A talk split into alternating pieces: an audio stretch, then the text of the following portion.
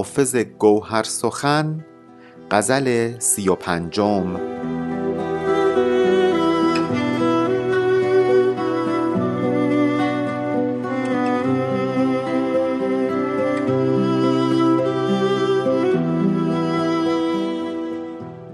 رواق منظر چشم من آشیانه توست کرم نما و فرود آ که خانه خانه توست. به لطف خال و خط از عارفان ربودی دل لطیفه های عجب زیر دام و دانه توست. دلت به وصل گل ای بلبل صبا خوش باد که در چمن همه گلبانگ عاشقانه توست. علاج ضعف دل ما به لب حوالت کن که آن مفرح یاقوت در خزانه توست.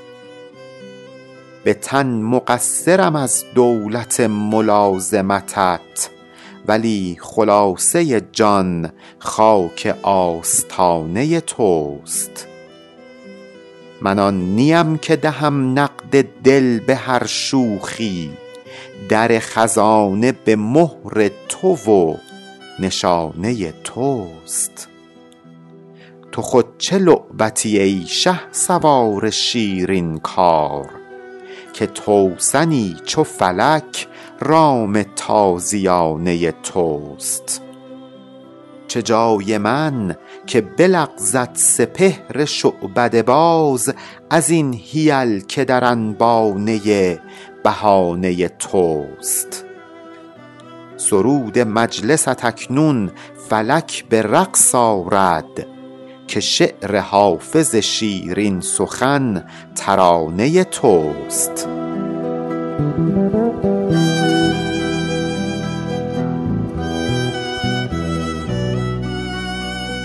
می‌دونیم که حافظ با شاه شجاع که حاکم شیراز بوده نزدیکی داشته به دربار رفت و آمد می‌کرده با او مصاحبت می‌کرده و اتفاقا شاه شجاع هم آدم اهل ادبی بوده و لذت میبرده از مصاحبت افرادی مثل حافظ. در یکی از مسافرت هایی که شاه شجاع بوده دلش برای حافظ تنگ میشه برای او دعوتنامه میفرسته و از او می‌خواد که بیاد و به شاه ملحق بشه.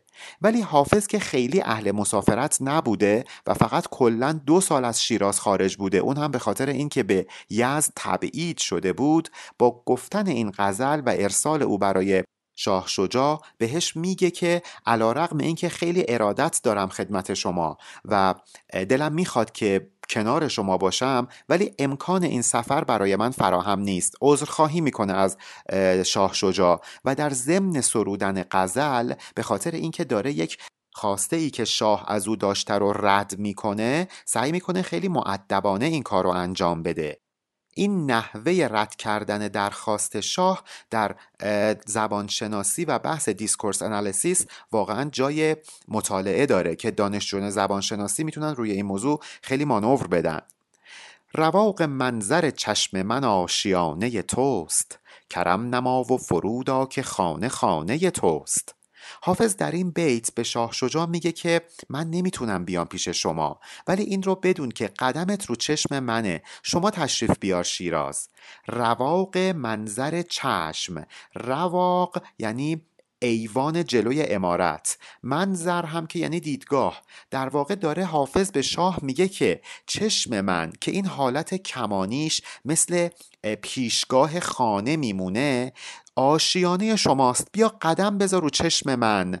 به خاطر اینکه من نمی‌تونم بیام پیش شما و این رو بدون که اینجا که شیرازه خانه خود شماست. شما تشریف بیار شیراز. یا حتی می‌تونه این معنی رو بده که این چشم من که شما می‌خوای بیای و قدم روی اون بگذاری در واقع آشیانه شماست. بیا و قدم رو چشم من بذار. همینجاست که خانه شماست. اصلا جایگاه شما همین چشمان منه. این رو در نظر داشته باشید که حافظ این غزل رو قطعا با نیم نگاهی به اشعار نظامی سروده. درباره همین بیت نظامی میگه در بزن کین در آستانه اوست. بی گمان شو که خانه خانه اوست. در زد آمد شکرلبی دلبند باز کردان در رواق بلند. نظامی حدود 100 سال قبل از حافظ زندگی می کرده و خیلی با حافظ فاصله نداشته. قطعا حافظ اشعار نظامی رو خونده و قطعا این ابیات مد نظرش بوده وقتی که داشته این بیت رو می سروده اینجا حافظ وقتی که می‌خواد از شاه درخواستی بکنه می‌خواد بگه مثلا لطفا خواهش می‌کنم اگه زحمتی نیست میگه کرم نما. یعنی بزرگواری کن و فرودا و شما تشریف بیار به خانه خودت به شیراز. من نمی‌تونم بیام پیش شما. به لطف خال و خط از عارفان ربودی دل لطیفه های عجب زیر دام و دانه توست. حافظ از اختلاف بین حقیقت و واقعیت استفاده کرده و این بیت رو سروده. ببینید وقتی که ما یک اتفاقی برامون رخ میده یک واقعیتی واقع میشه ما می‌تونیم ظاهر اون واقعیت رو ببینیم. ولی پشت اون واقعیت یک حقیقتی نهفته هستش. این میشه فرق بین ریالیتی و truth. در زبان انگلیسی. وقتی یه چیزی ریالایز میشه اتفاق میفته ما باید ببینیم truth که پشت اون ریالیتی هست چیه. حافظ اینجا یک دام رو در نظر گرفته. حقیقت پشت این واقعیت برای حافظ معنی پیدا کرده. حافظ میگه افتادن یک دانه در دام یک واقعیته ولی پشت این واقعیت یک حقیقت نهفته هست و این حقیقت همون لطیفه های عجب هست که شاه شجاع داره. می‌خواد به شاه شجاع بگه که تو آدم زیبارویی هستی خوشخط و خالی.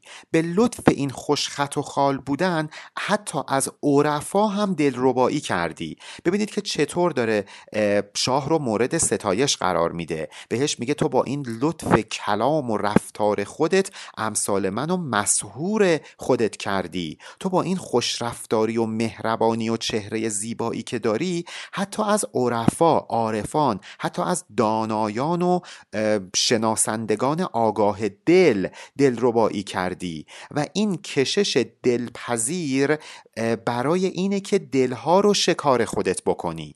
این خط و خال مثل دامی هست که پهن کردی تا اینکه دلها رو شکار خودت بکنی. و من هم دلم شکار تو شده و من هم دلبند تو شدم دلبسته تو شدم. این ستایشیه که حافظ داره شاه شجاع رو می‌کنه تا اینکه ناراحت نشه از نپذیرفتن درخواستش. دلت به وصل گلی بلبل سبا خوش باد که در چمن همه گلبانگ عاشقانه توست. جمع دوستان در شیراز رو به چمن تشبیه کرده که همه دارن یاد شاه شجاع می‌کنن. گلبانگ عاشقانه شاه شجاع رو سر میدن. می‌خواد بگه ما اینجا در شیراز که هستیم شما از یاد ما نرفتی. ما همه به یادت هستیم. در این چمن که ما همه نشستیم گلبانگ عاشقانه تو داره به گوش می‌رسه. بنابراین حالا اینجا که ما داریم از تو به نیکی یاد می‌کنیم برات دعا می‌کنیم. چه دعایی؟ دلت به وصل گلی بلبل سبا خوش باد. بلبل سبا اینجا همون شاه شجاع هست که حافظ داره براش دعا می‌کنه تا اینکه به وصل گل برسه به اون چیزی که دلش می‌خواد دست پیدا بکنه. پس در واقع حافظ داره به شاه شجاع میگه که ای بلبل سبا ای شاه امیدوارم که دلت به وسال اون چیزی که می‌خواد دست پیدا بکنه و تو خوش و شادمان باشی و این رو هم بدون که در فضای بین ما دوستان تو این یاد تو این عاشقانه یاد کردن از تو کماکان ادامه داره. ما اینجا همه به یاد تو هستیم. علاج ضعف دل ما به لب حوالت کن که آن مفرح یاقوت در خزانه توست. دقیقا همین مفهوم رو نظامی هم داره. نظامی میگه از آن یاقوت و آن در شکرخند مفرح ساخت سودایی چند. مفرح هم تو دانی کرد بر دست که هم یاقوت و هم انبر تو را هست پس می‌بینیم که حافظ به اشعار نظامی هم توجه داشته. اینجا رو می‌کنه به شاه. به او میگه که ما دارای یک درد هستیم. ما یک ضعف دل داریم. داروی این ضعف دل ما لب توست. نه اینکه تصور این رو داشته باشیم که منظور حافظ چشیدن طعم لب شاه شجاع بوده جوری که بعضیا گفتن. اصلا اینطور نیست. منظور از چشیدن طعم لب در شعر حافظ شنیدن سخن یار هست. حافظ دوست داره که, که با شاه مصاحبت و همسخنی بکنه و اینجا میگه من دلم برات تنگ شده. علاج این دلتنگی من هم اینه که لب تو کنار من باشه. تو با هم حرف بزنی. من باهات حرف بزنم. با هم مصاحبت بکنیم. این صحبت کردن با تو هست که حال دل منو خوب می‌کنه. درمان درد من فقط در لب تو قرار داره. من با مصاحبت با کس دیگه حالم خوب نمیشه. این مفرح یاقوت یعنی این یاقوت شادی آفرین. دقت بکنید که یاقوت رنگش سرخه و اتفاقا حافظ وقتی به شراب هم می‌خواد اشاره بکنه میگه یاقوت مذاب. چون که شراب مایه است قرمز رنگ و یاقوت مذاب هم مایه است قرمز رنگ. و اینجا هم حافظ میگه درمان درد من در این مفرح یاقوته. یعنی در این لب توه که قرمز رنگ و مفرح شادی آفرینه. و این شادی فقط در خزانه تو موجوده. فقط تویی که می‌تونی با سخن گفتن حال ما رو خوب کنی. علاج ضعف دل ما رو بکنی. در حقیقت حافظ داره به شاه شجاع میگه که من نمی‌تونم بیام پیش تو ولی اینو بدون که دلتنگتم و داروی دلتنگی من هم صحبت کردن با تو هست. پس بیا شیراز قدم روی چشم من بگذار و من رو از این درد دوری نجات بده. به تن مقصرم از دولت ملازمتت. ولی خلاصه جان خاک آستانه توست. اینجا دیگه صریحا به شاه میگه که من با تن و با حضور فیزیکی نمی‌تونم ملازم تو باشم. نمی‌تونم همراه و هم رکاب تو باشم. درسته که من قادر نیستم شخصا در خدمتت باشم. حضور بیابم به درگاه تو. ولی اینو بدون که فکر و ذکر و روح و روانم همه در اختیار توه. یعنی همه وجودم با یاد توه که عجین شده. درسته که نمی‌تونم بیام پیشت ولی دلم پیش شماست. خودمونیش اینجوری میشه. من آن نیم که دهم نقد دل به هر شوخی. در خزانه به مهر تو و نشانه توست. من اون کسی نیستم که دلمو به هر کسی ببندم. شوخ یعنی دلبر زیبارو. ولی دلبری که زیباروییش هر چقدر زیاده ناپاکی درون هم داره. می‌خواد بگه من کسی نیستم که حالا تو نیستی به هر کسی دل ببندم. مثلا برم رفیق و یار یه نفر دیگه بشم. من نقد دلم رو فقط خرج شما می‌کنم. بالاخره دل هم یه ارزشی داره. حافظ میگه من این نقدینگی رو این ثروت رو خرج هر کسی نمی کنم فقط خرج تو می‌خوام این رو بکنم. به خاطر اینکه نقد دل من در یک خزانه ای هست. مهرموم شده و این مهرموم هم توسط تو صورت گرفته. فقط تویی که می‌تونی مهرموم این خزانه رو باز کنی تا اینکه من بتونم نقد دلم رو ثروتی که دارم رو خرجش بکنم. پس من کسی نیستم که هر روز به یک دلبر جدید دل ببندم. من دلم مثل یک گنجینه میمونه که تو قفل اون رو در دست داری. کلید قفل اون رو در دست داری. و فقط تویی که می‌تونی به من بگی که این نقدینگی رو خرج چی بکنم. در واقع اظهار وفاداری حافظ هست نسبت به شاه که من نسبت به تو بیوفایی نمی کنم هرچند که تو از من دور هستی و هرچند که من نمی‌تونم به حضور شما شرفیاب بشم. تو خود چه لعبتی ای شه سوار شیرین کار که توسنی چو فلک رام تازیانه توست؟ و این هم یک بار دیگه یک پاسخ رندانه به شاه که داره به شاه میگه که تو خیلی آدم ورزیده و ماهری هستی. من ساده لح که هیچی فلک رو هم می‌تونی فریب بدی. یعنی چیز عجیبی نیست که من عاشق تو شدم. همه آدم و عالم عاشق تو میشن با این محاسنی که داری.